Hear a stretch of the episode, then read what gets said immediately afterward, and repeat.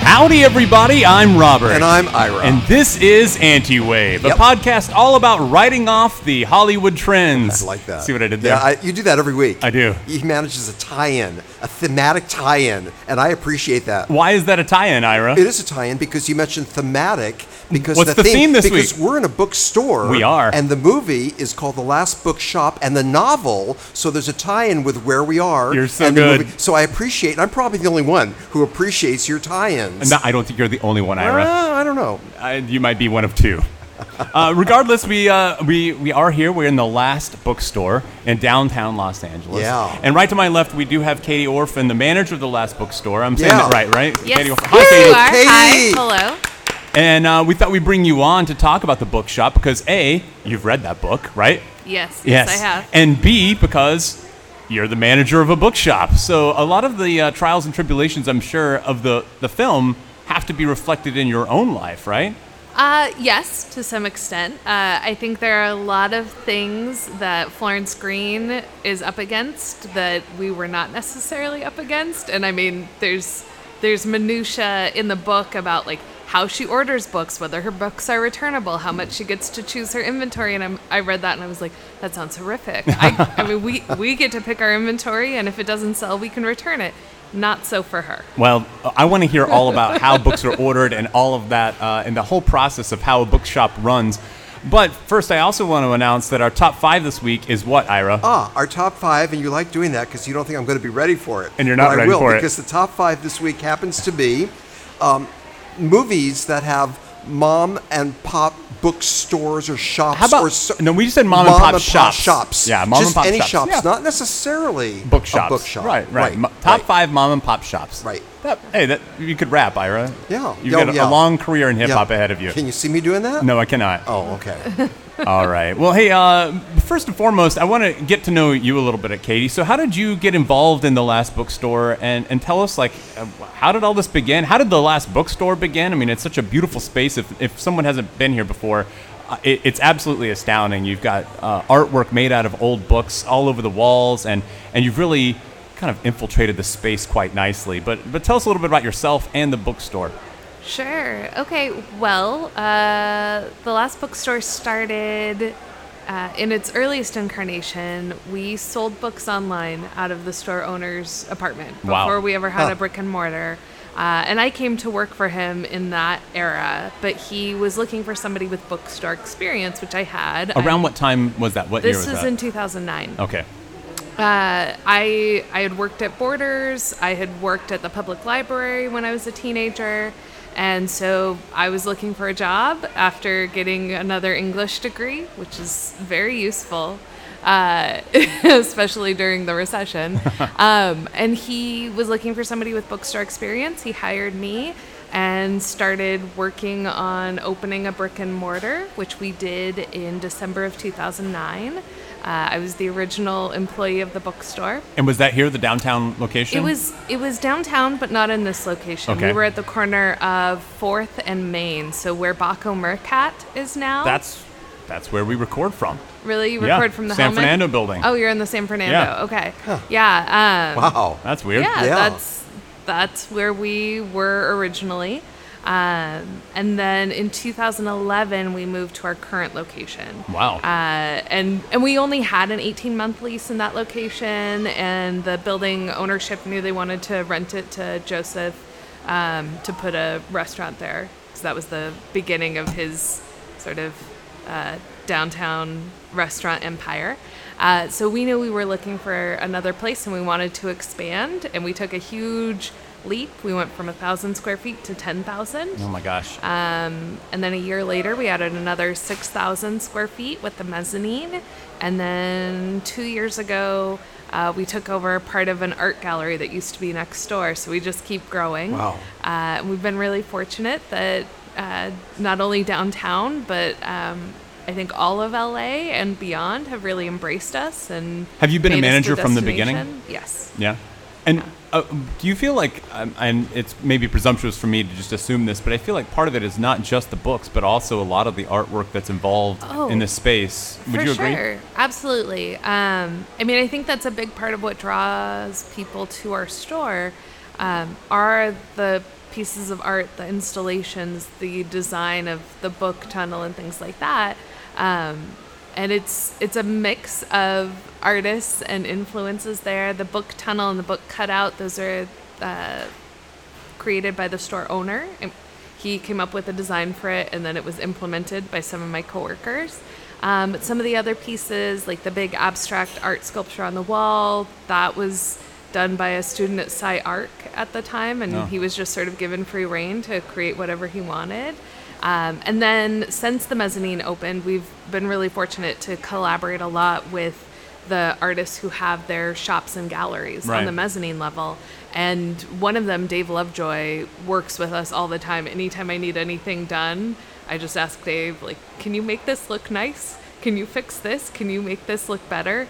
Uh, and he does every time. And I'm sure his art has to have increased in, in eyeballs because I- of I being think associated with so. you, right? I hope so. I hope that that's been a benefit to him, and I think it has because everybody who has a shop on the mezzanine is a long-term tenant of the building above us I because see. it's all offices and creative spaces.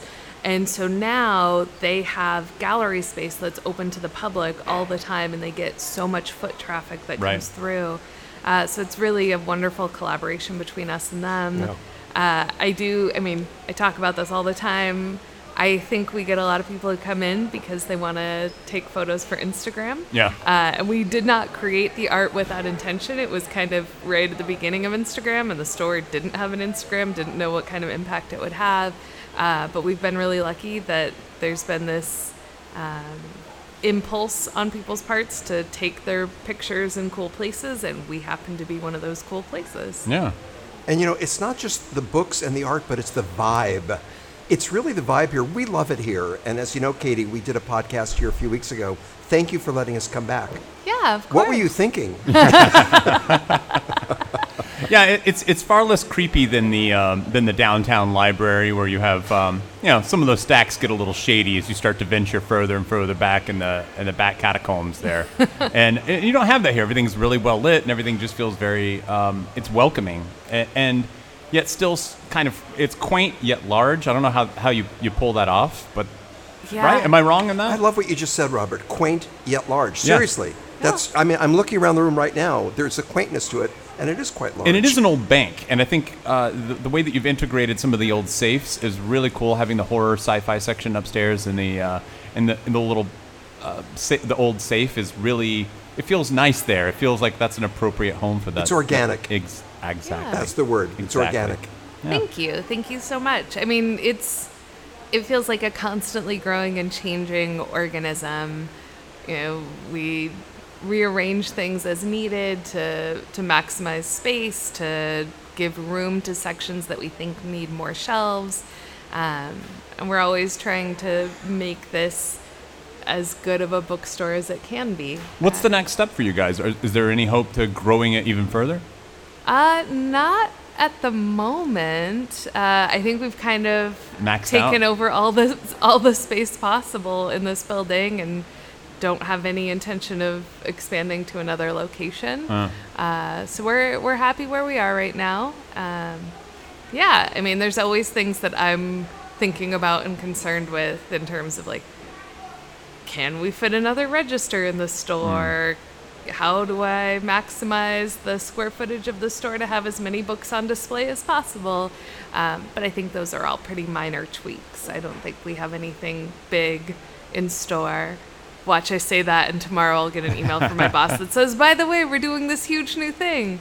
But at But the as far as moment- you know, as far as I know, at this moment, we're we're or content as where far we as you're are. willing to say. um, this part of the show, we usually then now we talk about the movies that we've seen this week. So, right. Katie, I was gonna sing a little Yeah, now, song to Katie, you. you're going to like boy. this. Now, Robert teases me. I have a ditty for each of our segments. Robert likes to tease and get impatient. Deep down, he really likes it. Are you ready? It's not true. I don't. I don't like this Some at all. are old, some are new. We now present the Weekend Review. huh? That's beautiful. What do you think, Katie, It's huh? good. It's, Katie, it's yeah. sweet and to the point. See, she appreciates If Ira me. wrote a poetry She- book, would you stock it here? Would you be willing to put that on your shelves? Well, Keep in mind, it will never get sold, but oh, well, when you put it that way.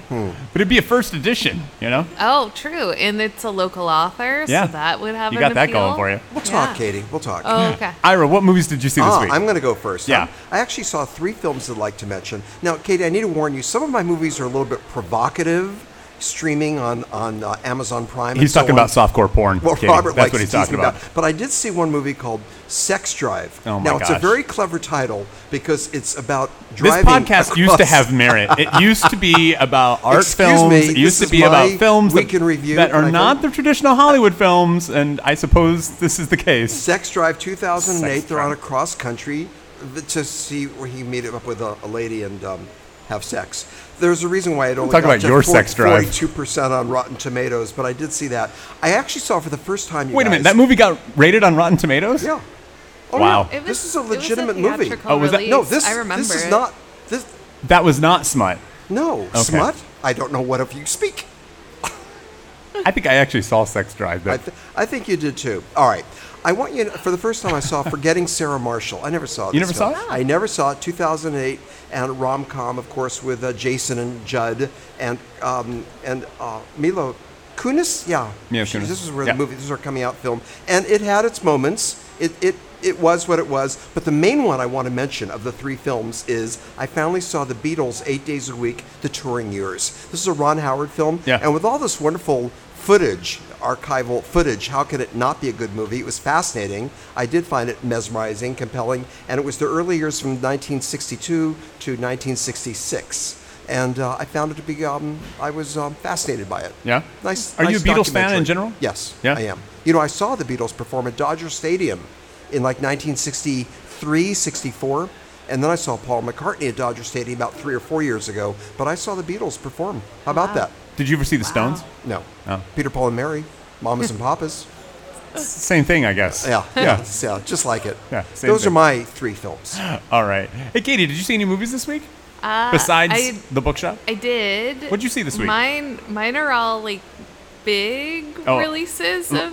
The of only this movie I year. saw this week was Ready Player One. So Okay. if that gives you any Okay, any cool. help, don't worry Well, about it. Uh, Infinity War is out now Yeah. on Blu-ray and DVD, so I got my Blu-ray of You it picked that and I, I watched it this week. Um, and I saw Crazy Rich Asians and To All the Boys I Loved Before. huh? How were they? Uh, I enjoyed them a lot. Um, for Which a was the lot best of out of- reasons. Oh. out of those? Ooh, I don't know. I mean, you bought the DVD for Infinity War, so That's true. That's true. I did because I am a big MCU fan. Earlier today, I was wearing a Captain America t shirt and thought I should probably change before talking about movies that go against the current trends in Hollywood. But you know what? Here's the thing. This podcast focuses on films that that that buck that Hollywood trend, but we're not anti-Hollywood. I mean, it, I- yeah. it's it, that's where we are. That's I mean, it, it's all around us. But I, th- this podcast centers on those films that take a different avenue. But we don't have to hate on Hollywood. It doesn't have to be polarized. So, I mean, if you're all about Infinity War, good on you. Yeah. We're not Well- film snobs here. you Oh, know? good. Movies good. are great. Um, but yeah, I really, I really loved both Crazy Rich Asians and To All the Boys I Loved Before. Um, like the protagonist of To All the Boys I Loved Before, I'm mixed race Asian and European. My, my dad's Japanese. Um, so I really appreciated in both of those movies getting to watch romantic comedies with Asian American leads. Um, it was very exciting for me in terms of representation and especially with to all the boys like having specifically I- the lead actress was is herself not mixed but Yeah. the two girls that played her sisters are and her character is um, And but they're to ba- like have that representation was really exciting They're for both me. based on books, right? yeah they're both based on books um, Had you read the books before? no uh, i own both of the books Oh, really? and i like pulled them out after watching them and was like i have to read these now but i, I haven't had a chance to read them yet this week uh, but yeah i really really enjoyed both of them it was fun seeing good romantic comedies to all the boys i loved before i mean it's a high school rom-com Yeah. um, but it had some it had some sweet nods to John Hughes, um, and had just a really nice feel to it. Um, and Crazy Rich Asians was sort of wonderful and opulent and exciting. Uh, s- yeah, Constance Wu did a great job. Michelle Yeoh is incredible in everything. Speaking of books not read, Ira, I knew you were going to bring this I'm up. gonna put you on the I knew you were spot. going to bring this up. for your I knew- birthday last week, I gave you a really nice book. right, right. And this was last Do you week. remember what it was called? I have it right. It's right at the top of my nightstand. It's called And Hits and Misses by Simon That's Rich. correct. It's That's a bunch correct. of short Oh. stories. Yes. And have you read it yet? I don't know. If, no, it just came I out. like Simon Rich. it's though. fantastic. Ira, yeah, I can't wait for you to read Robert this is book. convinced that I'm not going to get around to reading the book. I will. In fact, next week's podcast, I'll Okay. be Oh, able to tell you about story number one. you should be able to tell me that by the end of the night. They're short stories, man. You'll love them. It's good. Looking forward to it. All right. Yeah. Uh, as I mentioned, I watched Ready Player One, and I, not much to report there. I don't. Uh, I, we just wanted. We've been watching a lot of Shameless and getting caught up with uh, with Shameless because the new season is coming out, and uh, and we just wanted some mindless drivel to kind of take a break out of Shameless, and we watched Ready Player One. And the it- film. I it know fit there's the bill. a lot of uh, pop culture references. Yeah, and there's of a all lot of people, Robert, them. because you're very astute. Well, I to think you pop can ask culture. producer Joey. When we were watching it, it was a lot. Oh, there's that. There's Yeah, that. yeah, oh, yeah, I yeah, yeah. got it. I got it. And so You it's probably got like 98% of all I don't the know. I, references. I can never tell Yeah. you to 98%. But I did notice that the Mad Max uh, car was in one of the driving sequences. Uh, and I thought I'd saw, I saw it, and, and I, I had to look online to find the image of where it was, but we did go back and, and freeze frame it. So, yeah, that was there. nice. Yeah. They did a little shout out to Mad Max. That's one of my favorite m- films. So, Yeah. Uh, Katie, he's obsessed with it. yeah, there you go. Okay. Yeah. Yeah, huge posters in his loft. Nice. Hey, you We want to did talk it. about the movie? The movie, Robert, talk us through it. Okay, so uh, the bookshop. In case anyone hasn't seen the bookshop or read the book, is about a woman in the 1950s. I'm going to say Mm-hmm, that's right. in Yes. in England who moves into a small town. Uh, she's recently widowed and she has a little bit of money and she uh, purchases a house to both live in and set up a small little bookstore. The problem is there's a very elite socialite woman in the town who has other designs for that house. She wants to turn it into an art center and basically turns the entire town against this poor woman who just wants to set up her bookshop and sell books to the locals. Uh, so is that pretty much it? I think it's a fair Yeah. assessment, right? Nice, I nicely think so. said. Yeah. All right. Well, what did you guys think? Let's What did talk you about think? the bookshop. Well, Katie, Now, we should point out to our, our audience, we are talking about the film bookshop, which just got released on Friday. So if you've read the book, thanks for reading the book. Maybe there are some differences, and I haven't read the book, so maybe, Katie, you could kind of walk us through if there are differences between the book and the film, major differences anyway. But we are g- critiquing the film on this podcast. So are there ma- any major differences that jump out at you? Yes. Uh, and I don't I don't know how much we talk about Uh, spoilers. spoilers. Spoilers. Okay. yeah. Be damned. Okay, so uh, the framing device is not present in the book that exists in the film, where you have uh, her young assistant, Christine, as an adult, sort of Reflecting back. reflecting back, on it. Um, and at the end, uh, sorry, it goes against like my very nature to spoil anything. Yeah, cover your ears if you're, if But- you're It's anti-spoiler. the la- li- literally last 90 seconds of yeah. the film. Yes, but in the book, Christine does not uh, set a fire. So that Is there a fire in, in the book at all? no no Wow. in the book in Wow. the book Violet Gamert wins and she And she just leaves town. yeah yes um, Florence Florence's Wow. business fails I mean we I mean I guess this is kind of spoilery as well uh, but um, the elite socialite, her nephew is a member of parliament and puts through a bill allowing for uh, towns to buy buildings of sort of historic import to use for community purposes.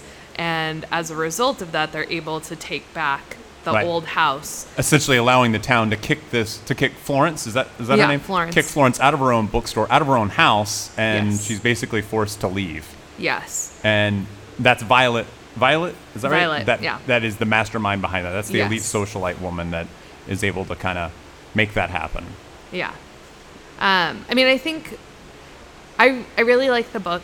Uh, I read it for the first time years ago. It was after I started working here, but I like I was like, ooh, I've I'd owned that book for a while, and I was like, ooh, a book about a woman running a bookshop by herself How in could this you not? village. How how have I waited so long to read this? And I really liked it.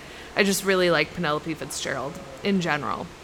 She writes these beautiful sort of slices of life that um, you know show the good and the bad of British village life, uh, and I really enjoy that. And I I kind of appreciated that the book doesn't leave you with a sense of like justice.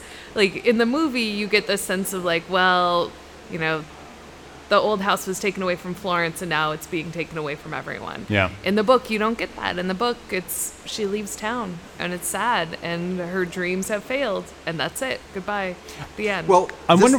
Go ahead. This begs the question: Which did you prefer? Ooh. I mean, the part of me that likes sort of sad endings to things really does appreciate the ending in the book. But as somebody who also really likes people getting their comeuppance, uh, I, I appreciated I appreciated two things about the book at the end, uh, or the film the at movie. the end. Much like Lolita, she's divided into two parts. there you go. Uh, what I appreciated at the end was that Believe- that no, you know, that Violet Gemmert does not win by having this old house that she is stolen away from Florence by Yeah. having that burned down. Uh, I really appreciated her getting that comeuppance, and I also really appreciated um, that addition of the framing narrative that Christine becomes a bookseller Yeah. herself um, as an adult that she owns a bookshop, and I liked that little button on the film to to get the sense that this girl who It felt very did much so much for Yeah. Florence, you know, kind of has her livelihood and career as a tribute to It felt like Florence. like Shane at the end of Shane, where the kids like yelling at Shane riding off into the sunset, or like uh, I mentioned before, uh, the Road Warrior and Mad Max, where the kid is kind of watching Max go off by himself. It's that same kind of. It's got this little Western feel to it, although it's got this modern day adaptation that- where we we follow what happens to the little girl and we see what happens to her later on in life.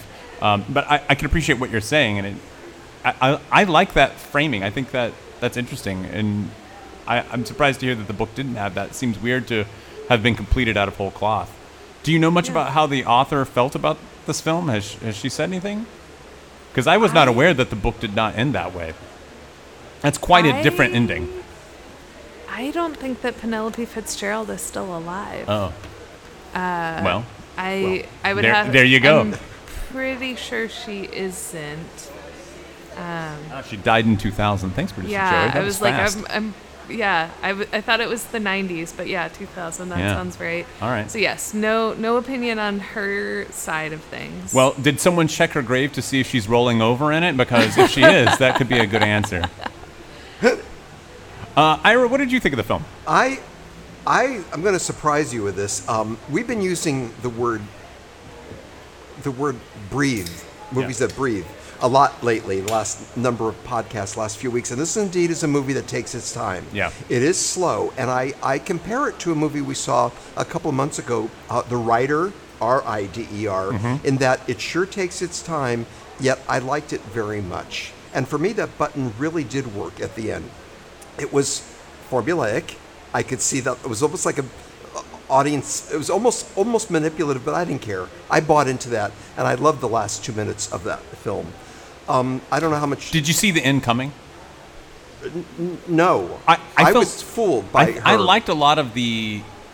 I felt like there was a lot of setup to it. There was a lot of little hints along the way where she gives the guy Fahrenheit 451 to Yeah, begin with. yeah. Uh, she um, she tells the little girl, "Be careful with the the stove. Like always, be very careful with how you, you do this stuff." Mm-hmm. There was the opening scene where the, the what's the hermit? There's a the hermit character. what- do you remember uh, his name? Mr. Brundish. Mr. Brundish, thank you. I appreciate that. And both of you guys. Uh, but Mr. Brundish is at the beginning burning all of his book covers, and there's a lot of fire Wow. um, Yeah. that's References kind of references. earlier. Yeah. Yeah. And Yeah. then by the end, I was able to see m- maybe about two or three minutes before it happened. I went, she's going to burn that, that sucker down. And yeah.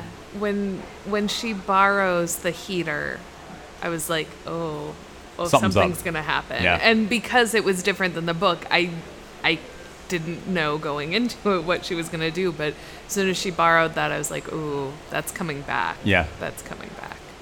they made just a, a, a few too many references to the heater, and it was like something's up here. I, I did find the link to Fahrenheit 451. On driving home after I saw the film, Yeah. that's when I put the two together because there was a lot of Bra- Bradbury stuff, and I'm curious Mm-hmm. if that was in the novel as well. It's, it was it's almost an not. homage. It was almost Yeah. a salute to Ray Bradbury. Yeah, I I feel like the use of Bradbury was really effective in the movie. It's not there in the book. Um, she does send Mr. Brundish various books and gets his opinion. That sort of pivotal moment of of her sending him Lolita and him inviting her over to give his opinion on the book. That that's from the book itself.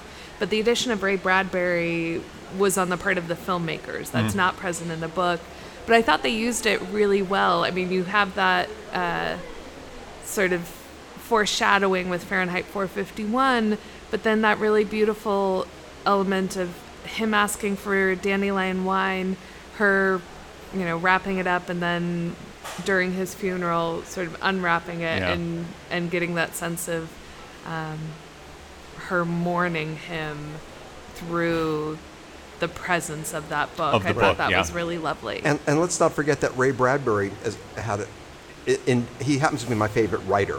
Uh, in addition to that, a, a strong passion for bookstores and libraries. Oh, yes. He would he spoke at many many libraries. He's your and favorite writer now, bookstore- but yes. keep in mind you have not finished the Simon Rich book, I knew he was going to get that in. I knew he was going to get. and when you do, that might change. And by the way, my favorite book of all time is The Martian Chronicles. So I got quite emotional when I saw a close up of that book title. They included that one Yeah. as well in the film. Robert, what's your overall opinion of the film? I really like the film. Uh, this could not be more of a British film. I was just thinking about like I don't know how I would make this more British. It just it's so uh, just UK.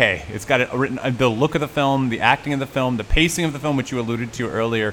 Um, you know, I'm jumping the gun a little bit. One of the things we do on this show is we talk about how anti-wave is this, how uh, o- outside of the Hollywood trends does this film go, and I think in that sense, it definitely is not Hollywood. This is a, it, it's a film that is definitely made in the UK. Um, just with all of the different acting styles, I'm reminded of Eddie Izzard.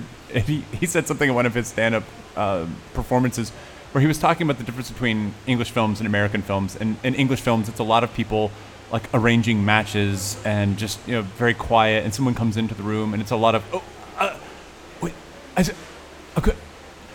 I think I'd better go. Yes, I think you better had. And just very subdued. And then the American version of it would be like a lot of lasers and like, "Psr, psr, psr, uh, you, uh, what's that? And just kind of like a lot more angry.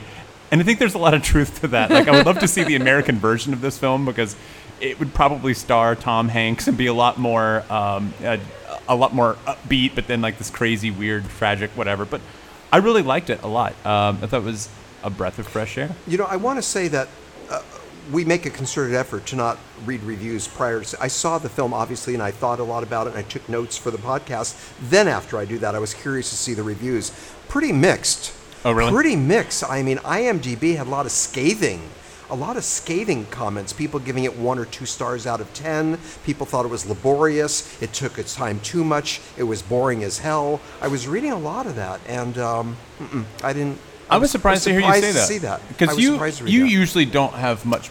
I, I don't mean that in, in a know. disparaging way, but you're usually like, okay, come on, let's let's get to the, the but point. you're here." right and generally speaking that's true except for movies like the writer Yeah. and this too i was uh, i was swept away by the whole film it did take its time it did breathe it was gorgeous to look at and let's talk about the acting Yeah. can we talk for a moment about um, miss miss emily mortimer what i liked about this and uh, obviously robert as you well know that a large part of acting is reacting Yeah. and i felt like the camera lingered on her after the dialogue to see her processing what she just said Yeah. and that was like throughout the whole film, uh, and I love that. Uh, and Bill Knight, Bill Knightley, I mean, he's he's just so terrific in everything. He, love Actually, Yes. You- Yeah. I, that's where I fell in love with Bill Knight in Love Actually, um, when he was that aging rock star. And Remember? watching the two of them together, watching There them was- take their time with There things, was a scene. Well, I'm jumping ahead Yeah. with with a money shot, but let me just say this now: that where they're having that the the cake and tea, and it's a long scene of them just chatting. And first, it's kind of just superfluous, and it's stuff about he says his wife left him now; she got very fat, and da da da. And then it got to the core of the issue, and it just flowed. Watching these two great actors, that whole sequence was just beautiful. and fulfilling their characters as well. He really portrayed a very realistic um, a portrayal of, of, of a very realistic hermit in a way that it he was a little socially awkward, but he wasn't so out of touch that he was this insane person.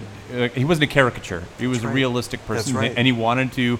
He knew, okay, I need, need to have a cake. I'm not going to bake it. Let me get a cake, and let me let me host this the way that it's supposed to be done.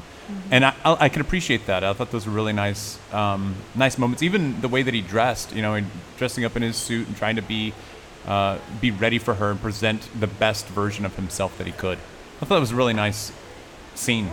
The whole that whole moment, the Well, whole exchange. Let me jump on what you're saying too, and I am giving away a little bit of my money shots, but the kiss scene between the two of them, I thought that was riveting for me. Wondering what, what's really going on here, where he ends up kissing her hand, and it was almost like Emily Mortimer's character was hoping maybe there. I think that she just had profound respect for him, knowing that he was going to go to bat for her, and he wanted. She was so wanted to show gratitude. Like, is there going to be a hug here? Maybe a sweet kiss or something. But you could feel something between them and I, I couldn't define it, but man, I was I was on board in that scene. I Yeah. thought that was an incredible scene between the two of them. Yeah, the I hand agree. kiss. Yes, I, I agree. Let's talk about money shots. So, money shots are the images that you would think about with this film. Let's say you don't see this film for five years, and someone asks you to think about it. What will be the images that will stay with you? What will haunt you?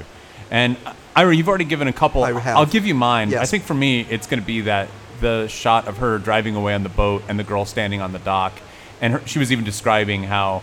Uh, she tried not to, to smile, or tr- tried to smile but couldn't smile, and just that, that little moment between the two of them as she's kind of drifting apart. I think that's what I'll be thinking about, and then seeing the fire off in the distance. It's kind of a sequence more than an individual shot, but I really that whole moment is going to stay with me. What do you think, Katie? Ooh. Uh, Does anything jump out I, at you? no, the the things that do, and I think one of them is is really specific to what I do and who I am. But there's this moment when she sort of first gets the signage up on the store and is first kind of put the store together, and she goes outside and she looks at everything and is so pleased and and the narrative voice is saying, you know, it was the happiest she'd ever been. And that moment, I'm like, I get that. That's how I feel in the morning when I come in and like reorganize everything, and get You got it the everything way you want looking it. good. Like, that was a moment that felt very real and very truthful to me and I was like, "Yes, I know exactly what that is." but the the other is that moment between them when he says that he is going to go speak on her behalf and defend her and there's this moment of of sort of great uh, controlled passion where they, you know, there's nothing overtly sexual, nothing that's overwhelming, but this this strong sense of camaraderie between Yes. the two of The them, Connection. Yes, and connection, Yes. and that yeah that controlled passion. That's so Stays well with said. me. Yeah. Thank you. Yeah, It's like she knows words. she, she knows words. She knows words. Good. Yeah, man. Yeah, She- yeah, man. She knows good words. good words. She's speaking good. She's a smart lady. Yeah. Hey, uh, one of the things, uh, Ira, go ahead and say your, your money shots because I'm going to ask Katie a question here, but it's kind Well, of I actually jumped the gun on that. And again, I, I hate to repeat myself, but the, the sequence with the, the, the cake and tea, and it's not a shot. I know that it was a se- sequence, but it was just lovely. And the famous the kiss, the controlled passion. What were you going to ask, Katie? I was going to ask Katie when. Okay, so in- in the film, and I'm assuming in the book, she makes a lot of waves by bringing this bookstore into this small town. In a lot of ways, downtown Los Angeles is kind of, believe it or not, a small town. It's a small kind of community uh, because it's not this sprawling um, metropolis like Manhattan would be, for example. Um, and even that has small communities, you know. But the downtown community is, is interesting. I'm curious how the last bookstore has it made any sort of um, waves when it came in? Were there any sort of problems like that, especially taking over some of the space like this? Or has it been mainly celebratory and people kind of, yeah, this is a, a great boon to our businesses and things like that? well Or are you at liberty to say no uh, I I feel like there's nothing that nothing that juicy? I couldn't say. Um, But no, I'm I have thought about that a bit in terms of this movie because I I reread the book and I watched the movie and kind of did all my homework. And I thought about that a lot about how different it is to have a community that supports you versus a community that, um, in in a few cases with Florence, are really actively working against her, and in a lot of others, they're just sort of passively not participating Right. um, and that's enough to sort of sink her as well. Um, but no, I think we've had a really positive response to us. Um, I don't know how long you've been downtown. A few years. Okay, but um, when we when we first opened, there was another bookstore on Main Street, um, Metropolis Books. Uh, but even when we went in, we we were originally just used books, and Metropolis was like a block and a half down, and they were only new books, and so we weren't really feeling competitive with one another. And uh, one of the things we sort of wanted to provide was um, that concept of a third place. And I don't know how much you guys talk or think about like retail and whatnot, but that sense of um, it's a really common proposi- or common idea uh, for retailers of the third place being not work, not home, but a third place where you would Right, go okay. and hang out and spend time. And third places are generally bars, restaurants, stores, things like that. Um, and in 2009, downtown was very different than it is today, um, but it was starting that swing toward what it is now. Um, and so there were restaurants and bars, but it was a lot of like little cafes and dive bars. Um, and so not a lot of options if you didn't want a drink um, or you weren't hungry. and so being able to provide a third place was really important. And then for us, downtown, I, I agree, is like a small town. I describe it that way all the time to Yeah. people who aren't Surprisingly. familiar with it. Yeah, but one of the things that's really specific to downtown is the variety of demographics that are present here. Right. We have a huge homeless Cross population section of everything, really. Yes, we have we have a lot of people who live in the SRO housing. Um, we have people who have the money to pay for lofts at market rate, uh, and that's grown and grown and grown in the time that I've worked downtown. And then you have people who work down here. We have a lot of regular customers who work in the office buildings, who work in the courthouses, who work at City Hall or at the LA Times before they moved. And so it's been important to us from day one to be able to serve every segment of that population, which Right. I think has put us in a really good place because it doesn't. I mean, our goal has never been to gentrify. Our goal has been to provide books at price points that are achievable for people who live in SRO housing or who are in the missions. Um, you know, it, it's been a big thing of mine this entire time that we have really affordable kids' books because for any family who can't afford a full priced $18 kids book, I still want their kid to go home with a book. Right. And so I think we've walked a fine line, and I hope we're still doing it well, of, of catering to both the long term downtown residents who might not have a lot of money uh, and the new residents to downtown who do. Um, and It's a having lot of something- needs to serve all at the same time. and it's something I'm I try and keep in balance all the time. But all of that to say, um, I think because we want to serve every part of our community, we don't want to exclude anyone in that process. It's meant that downtown has been really good to us and really friendly to us.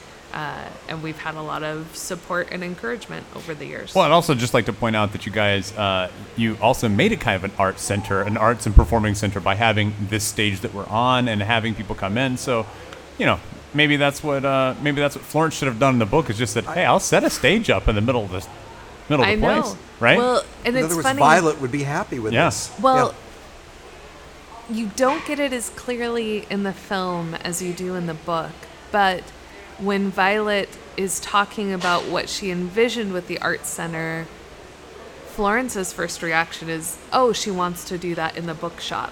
We can have lectures, we can have chamber music." Right. And you do see in the film when she goes to s- talk to Milo and says like, I realized later that when Violet said she had somebody to run the arts center, she meant you, because Florence's orig- initial reaction had been that Violet wanted the bookshop to have these arts and for Florence to be responsible for organizing and curating it.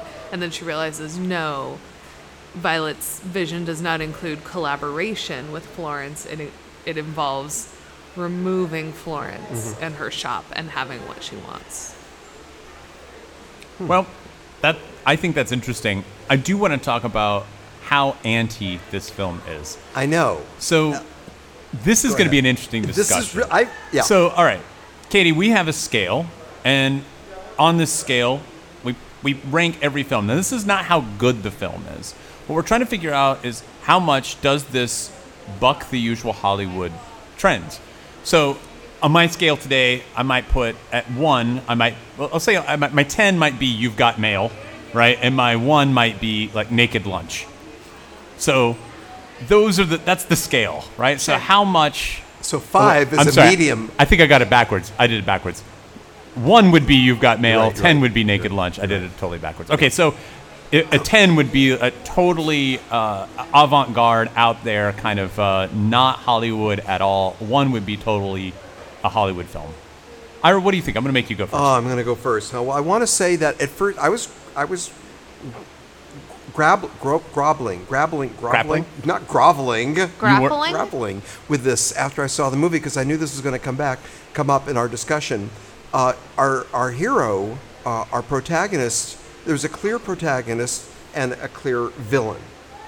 However, she lost. She did not get what she wanted. Now, I know we can make the argument, well, according to the epilogue, didn't she really win? And I hope you don't make that argument, but I have a feeling, Robert, you may make that argument. But if that's true, she didn't know that until years and years later that there's going to be another bookstore, and she, uh, her passion was passed down to her, co- to her, to her helper, her assistant. Um, but she did not win the battle, which is very anti-wave. So with that in mind, no one got what they wanted. you're right.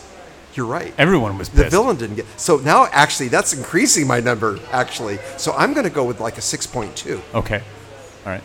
What would you say? Ooh. Well, I, I feel like I've been vacillating between a six and a seven because it it is very quiet in a lot of ways. Not a There- lot of lasers or robots no or uh, no lasers whatsoever. Weirdly enough. Um, Although I did think the uh, the Iron Man cameo was a little misplaced. I was like, what, what's this doing here? um, and I, I kind of I like too that there wasn't really a romance to it. Yeah. Uh, Nice point. the the women in it um, are very sort of headstrong. They know what they want. What they want for both of the female leads, uh, what they want is not compatible. But they both are women with a very strong sense of what they'd like to do and how they'd like to do it, um, which I really enjoyed. And I find that a lot of times. Uh, Women don't get to have that clear of a vision for who they want to be and what they want to do in Hollywood films. Uh, they, uh, so so with all of that, I that leans me toward a seven. But then you also are like, well, but it also stars people who are like pretty well known, and does that make it more commercial and Hollywoody? I don't know. I'm I'll split the difference. I'll put it at a six point five.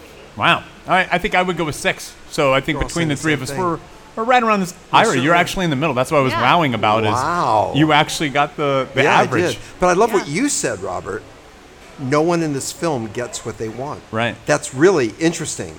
No one got what they wanted, and, and the, this quaint town got a big fire on their hands. Yeah. Yeah. Everyone lost. Yeah, Yeah. everyone. Yeah. Even the townspeople. I mean, they, they didn't get their cultural center or Yeah, their book. yeah, bookstore. yeah. Yeah. I, I do kind of like the book ending a little bit better now that you've mentioned it. I'm, I, it makes me wish that they had done that because that takes balls to do to, to, to end your story that way. Yeah. That's interesting. Not that this was a cop out either, Mm-hmm. but it- somehow it, it didn't have quite the same teeth as as what you described. You know, I wish that there was one scene I know a scene where because she lives Where she there. takes her top no, No, off. no, no, But I am going to say where she wakes up in the morning in her bedroom because Uh-huh. we only see her on her bed reading. We do see that scene. I want to see what her bedroom looks like. I would have loved to have seen an additional scene where she gets up in the morning, maybe the first morning of spending the night there the first time, and she goes downstairs, assuming her bedroom, and she looks at the all the books with the morning sun coming in. I'm, I'm serious. I wanted to see a connection between her living space and the actual uh, bookstore. I That's could have fair. used that scene the first morning where she comes down, makes some tea, and smiles at where she is. I would have liked that. I think they had it, but I think what you're describing is a more picturesque uh, image, and I think maybe the connection would have been solidified a Yeah. little bit more. I think Yeah. they had little moments of that where she's, I think it was kind of lost in a montage, and I think what you're Right. describing is Right. something that's maybe a little bit more epic, and and probably would cement the relationship in our mind. Yeah. but I, I do think that they had that within the film, It was shown in but bits maybe and not as pieces highlighted. in monta- right, right, right, right. Cool. All right. Well, Nice. hey, there's that. Hey, you want to talk about who died this week? Ah, you're saying it's time for the dead corner? It is. Okay, now listen to this. You're oh, sorry. You're gonna like this one. Yeah. You- Guess what? I can't Look at wait. Katie's- Katie, Katie, Katie's you're not gonna expression. like this.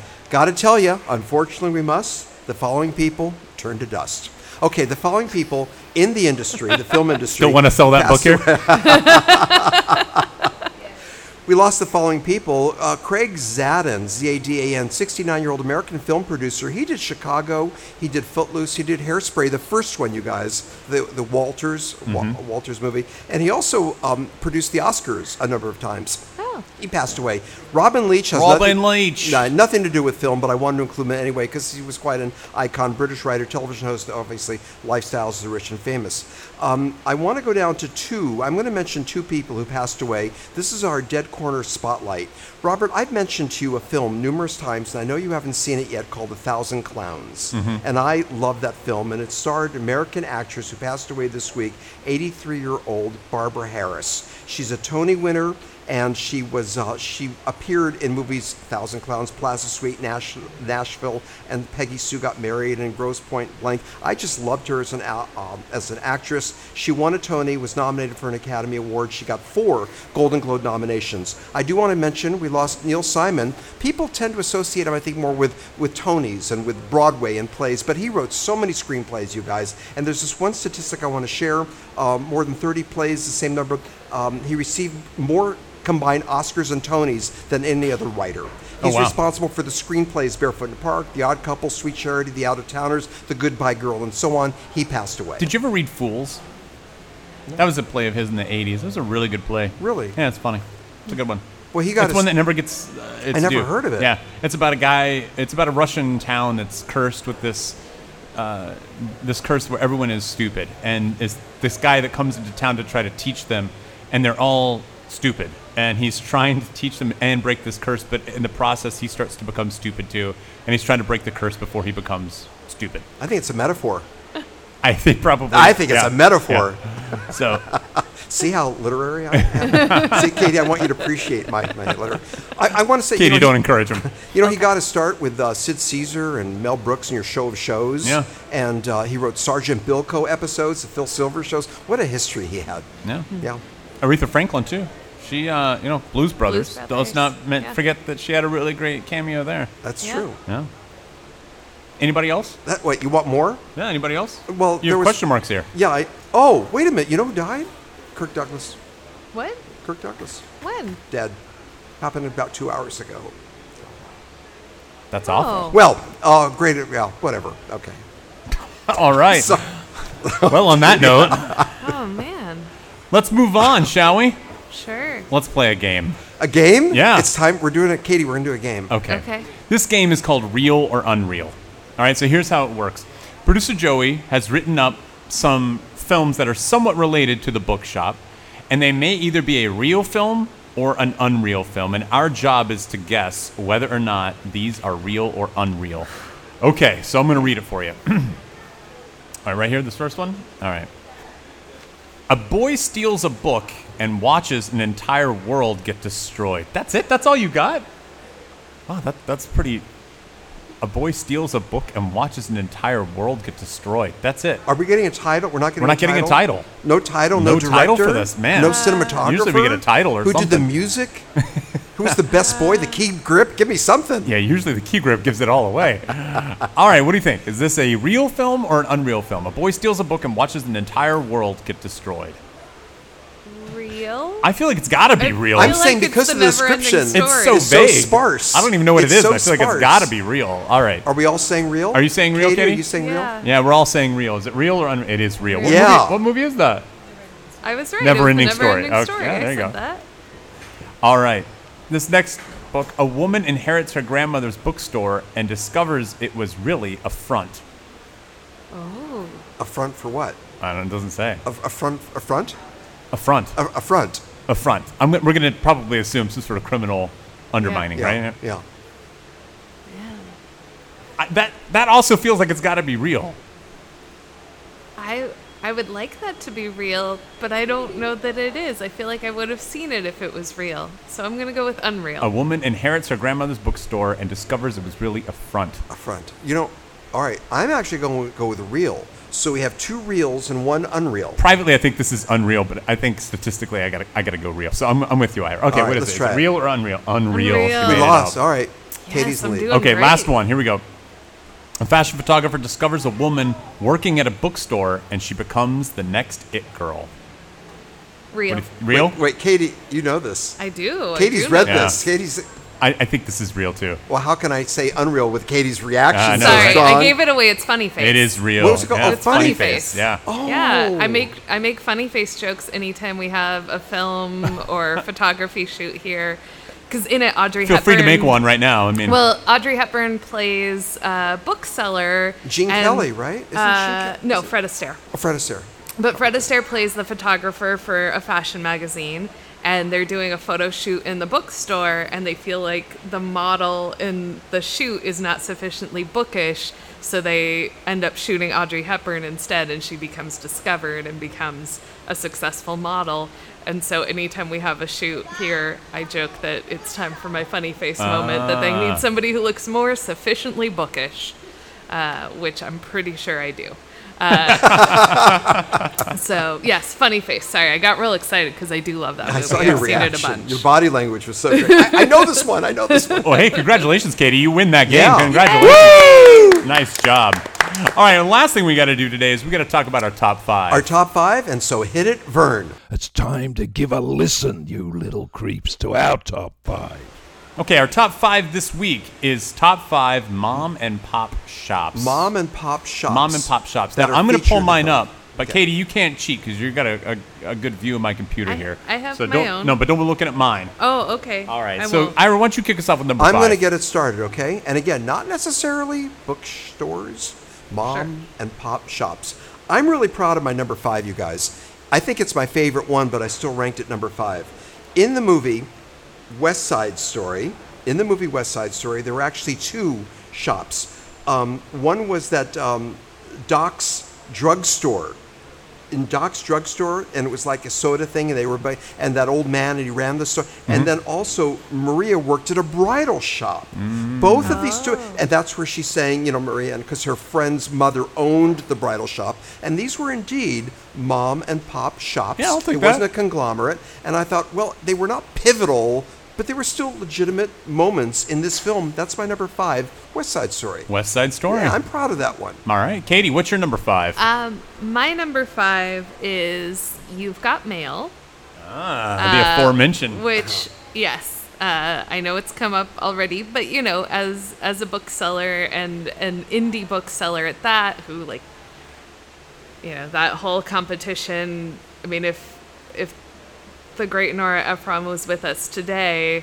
uh, Tom Hanks' character would be a stand-in for Jeff Bezos, Mm-hmm. but uh, that tension between a little independent shop and the big box store and the competition there, and you know a sense of how much better little independent shops do their job when it she's was when that- she's there. I and- remember seeing that movie. I don't think I've seen it since in the theater, but I remember walking out going, "That was such a great romantic comedy." Yeah. I mean, it was such a nice little warm your heart movie. Yeah, Nora Ephron is amazing. Yeah, it's nice.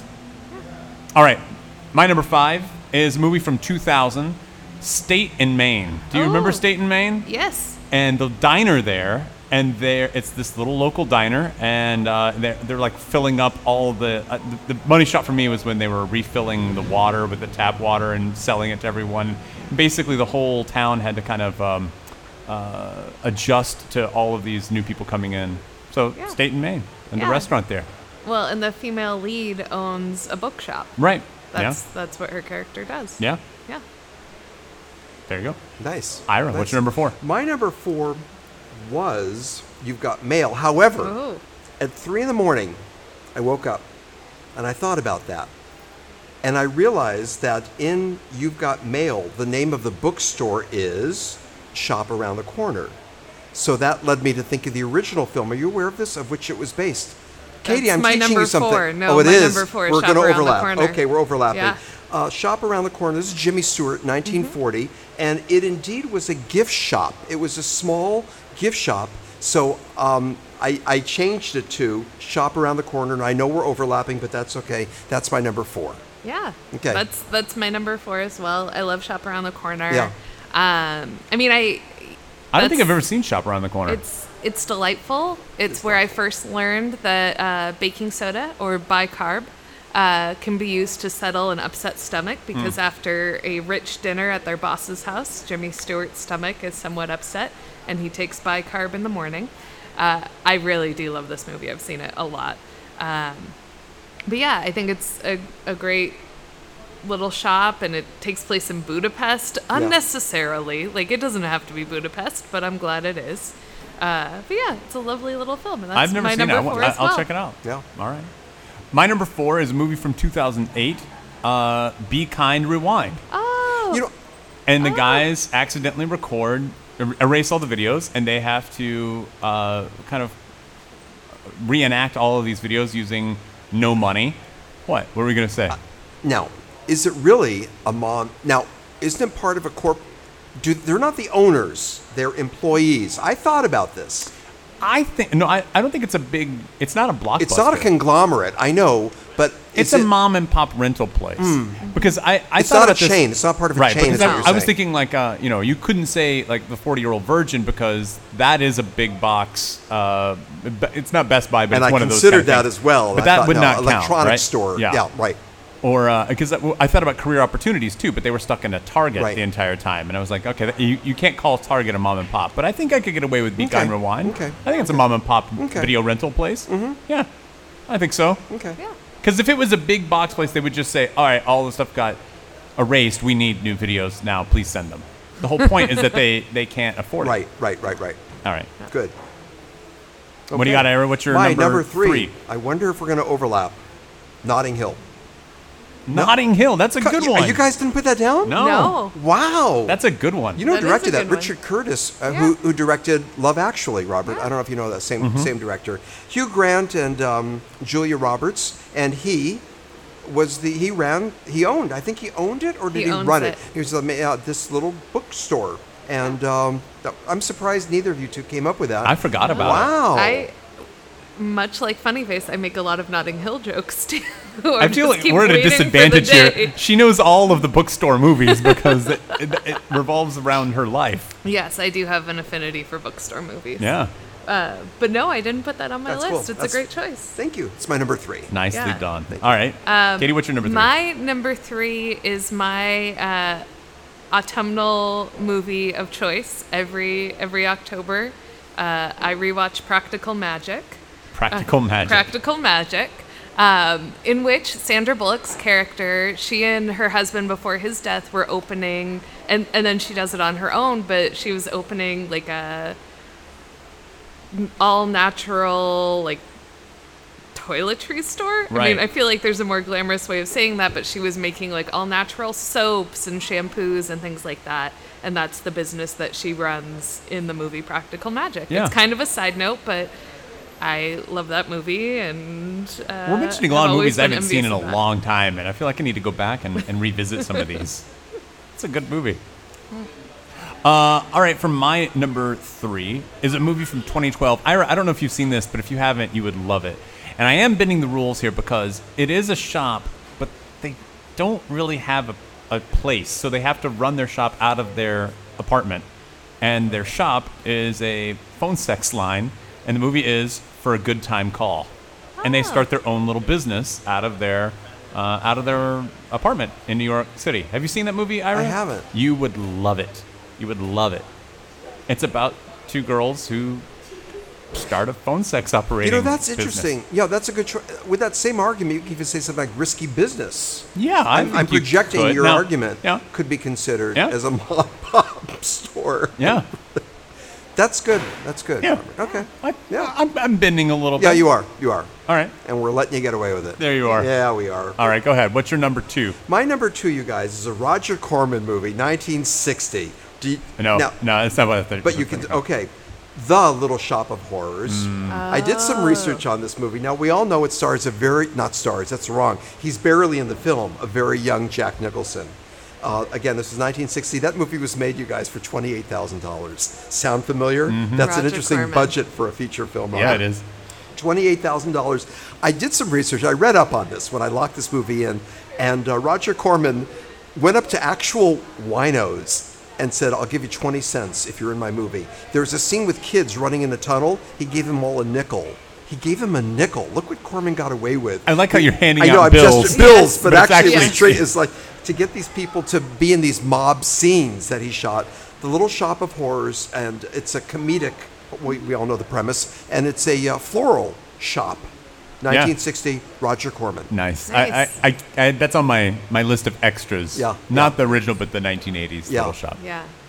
All right, what do you got? What's your Uh, number two, Katie? 1960. Mine is very indicative, I think, of, of my age. Uh, but my number two is Empire Records. Empire Records. Yep. and it's I mean it's all about a mom and pop store resisting being absorbed into a large conglomerate. So I watched that a lot when I was in middle school, and uh, still have a very very soft spot for it in my heart. You're right. It does. It is revealing of your age because I, I don't think Empire Records. Not that it's a bad movie, but people who are younger than us and people who are older than us have not seen that movie. Have you seen it? Yeah. Okay. Yeah. So, uh, I- Ira, have you seen Empire No, Records? Do you no, I know of haven't. Empire Records? I don't See, that's know, kind of kind of my point. Yeah, yeah. Yeah. All right. My number two. What's your is- number two? My number two is a documentary. It's a documentary from 2004 called I Like Killing Flies. And I don't know if you've seen this, but it's about a guy in New York who has this tiny little restaurant and it's filled with all of these weird rules. He's got like 900 different items on the menu. When you come in, if if he doesn't like you, he'll just kick you out.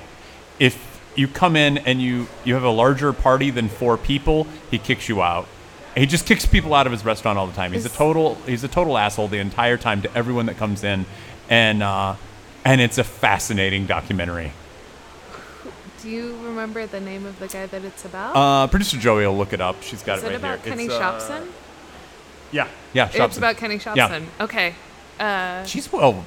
Wow. She, she knows what's going on, yeah. man. Well, his his daughter wrote a memoir that came out about a year ago now that I just loved. Um, so yeah, I was as you're describing this, I'm like 900 things on the menu. He'll kick you out. This is Kenny Shopson. It has to Katie, be. That's it. you're literate. Yeah, she thank is. you. You should like manage a bookstore or Yeah. something. Oh, I like it. That's a good career go path. figure. I'm gonna I'm gonna go for that. Hey, Katie, you should check it out. Uh, I like killing flies. I mean, that Yeah, sounds like I'll- it's a good companion yeah, piece to the book I- that you're I talking would love about. to. That Yeah. sounds right up my alley. Yeah. I have his uh, cookbook. There you go. So, yeah. All right, that's my number two. Ira, what's your number one? Well, as you recall, my number two was The Little Shop of Horrors. All My right. number one, you know The where I'm big going. shop of I horrors. am. I, let's knock off the word the and just say Little Shop of Horrors. I love this film. Yeah. 1980. I love the music. It was a musical uh, comedy horror film. Frank Oz, the wonderful Frank Oz, directed this film. Mushkin's, Mushkin's Floral Shop. And um, I loved everything about it. I loved the acting, and I, I can break into a medley. Suddenly Seymour. Da, da, da. All right. Sometimes I sing. on Katie, podcast. every episode we Uh, we- we're held hostage to both his poetry and his singing. This, uh, as you all know, after the 1960 version, the film was made, it then played on Broadway and then it became this film. We already talked about this about what they did with the ending. Yeah. where in the original ending that the the plant wins and swallows London and Paris. Uh, as well as Audrey, Mm-hmm. but they audiences didn't like that. They went back and they fixed the ending where it's got more of an upbeat, happy ending. I love Little Shop of Horrors. I love that film and, And the it fits this chorus category. girls who come Oh, I out. love the chorus girls. Yeah. They're like the Greek chorus. Yeah. Go- See, I can make literary references too, Yeah. Katie. Yeah. Um, They just happen to all be ancient. that's my number one, you guys. All I right. love that film, Little Shop of Horrors. Little Shop of Horrors. Little Shop. Little All right, Katie, what's your number one? Uh, my number one is also musical in nature, but it is not a musical. Uh, my number one is High Fidelity. High Fidelity. Yep. Oh. Uh, I had a feeling that was going to be on there. When you said Empire Records, I, Yeah. I almost said, "Is High Fidelity going to be on your list?" Yes, that. it There we go. is. Uh, yeah, I uh, I watched it as a youth, and was like, oh, I I get this. I get these guys. I get what this is like. Um, and I, you know, occasionally wish that I could uh, be as much like Jack Black as he is in the movie, but uh, you Mm-hmm. I don't know, think I'm a- anybody- I don't even I'm a think lot Jack Black is as friendlier. Jack Black as yeah, Jack no, Black no, was. no when he just at times calls out people's bad taste, and I'm like, I would never do that. I would never, but uh, I love high fidelity. Yeah. My number one. Robert, you're number one. My number one is a movie from '94, which I've mentioned before, and I really should keep off my top five lists, but I, I- for some reason I can't keep it off. And you're going to argue with me. You're going to argue and say it's not, but I think in the spirit of what it is, I think it is a mom and give pop us a shop. hint. Just give us a hint. 1994. All right, I'm, I'll give you a huge hint, big one. All right, it's black and white. Clerks. Clerks. Oh, Yeah. sure. And I think you're going to say, well, wait a minute, that's not a mom and pop shop. But for It's a- all it's intents and not. purposes, it is. For all intents and purposes. It really is. Yeah. It may be owned by someone else. And I don't think it's a, i- if it is a chain, it's a small chain. A- And I, I think it's a, it's, it's them. It's about those clerks working there. So I still feel like that, that Yeah. fits. What do if you you're think, going to Katie? argue with me, there's a few other films that I think we sh- that are worth mentioning. Uh, Barbershop, right? That was a good one. Oh, Yeah, I, I yeah. think we could have mentioned Ghostbusters. I thought about that. Oh. That is a mom and pop shop for a little while Yeah. before they go big. Yeah. And I was That's really good. like, yeah, That's. Don't you I like that. think? Chocolat. I thought that. I thought about that one as well. Uh, Shaun of the Dead because they're trying to get to the Oh. Winchester bar. and That was a little mom Sure. and pop bar. Uh, the Blues Brothers because not only the uh, uh, Aretha Franklin diner but also Bob's Country Bunker was a, literally a mom and pop uh, diner. Uh, Casablanca, Trees Lounge, The Last Picture Show. The uh, that was the remember the movie theater was about to close down. Absolutely. So, yeah, I'm there's back a on few. Casablanca. Uh, His Yeah, yeah, restaurant. Restaurant, Rick's yeah. Cafe You're right, Americana. you're right, you're right. Yeah. I thought about the umbrellas of Cherbourg. I don't know that. oh, I it's, love that uh, Like 60s French musical starring Catherine Deneuve, but it literally is about an umbrella shop. uh, Wow. in large part. I, I considered that one quite a bit, and then I was like, mm, No.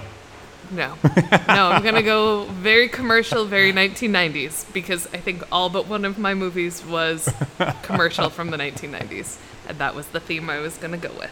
Did you have any extras? film. You know, Ira? I had we call these scoops, extra little Sure. scoops that we didn't that don't make our top five, but we like to include them anyway. Um, and I'm not sure about this. This is a gray area one. The founder, the first part of the film. Yeah. The first part of the film was a mom pa operation. McDonald's. Before yes. Yeah. Yeah. That's a really good.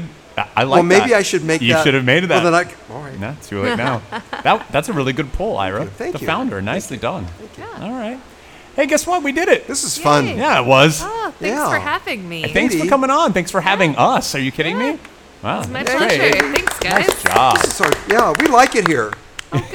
Yeah. Thank you. Will you let us come back someday? sure. Okay, good. if, we, if we behave ourselves, Yeah. keep our clothes on. Hey, uh, I want to thank Katie once again for uh, for coming on the show. So, Katie Orphan, if anybody's in uh, listening to this podcast or in the area and wants to come down to the Last Bookstore, come on down, say hi to Katie, buy a book, and uh, and check out their whole section. Katie, let's give her another round of applause. Nice job. Oh, thanks, guys. Katie, do you have anything you want to plug? Any like uh, Instagram or anything like that? Facebook? Where can people find sure. you? You can find me on Twitter and Instagram both uh, at Shadow Katie. Um, it is a it's an X Men reference. It's fine. Sticking with it. And what about the Last Lifelong Uh, Bookstore? Diva. Where can the people find that? We are Last Bookstore LA on both Twitter and Instagram. You can find us there. You can find us on Facebook. Um, and you can find us in downtown Los Angeles at the corner of Fifth and Spring. Yeah, just come on down and uh, pay a little visit. And as for us, uh, if you want to send us an email and talk about your mom and pop shops, you could do that by sending an email to robert at antiwavepodcast.com or and slash or Ira at anywaypodcast.com. or you can send us a message through Instagram, Instagram or Twitter, which is at antiwavepod. Right. We're all over the place, aren't we, Robert? Mm-hmm. We're on iTunes, or Stitcher, Google Play. Go to our website. Yeah, or uh, you know, just anything you want to do, or if you want to check out our film Thirty Love, you can buy that film on DVD or Blu-ray at Thirty Love Film, Thirty Love Film.com. Thank you. I, I know the website. I just can't think of it. I'm insane. Uh, you can, if you do buy it, you can get ten percent off in the disc at the uh, checkout. Uh, man, I'm not talking very well today. I can help.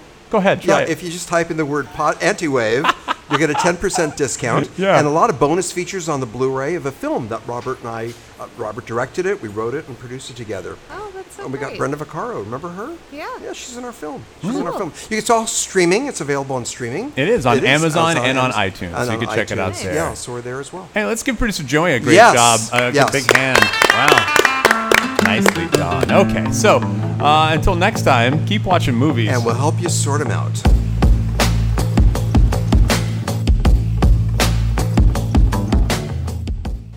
I think it's a metaphor. I think it's a metaphor. See how literary I am?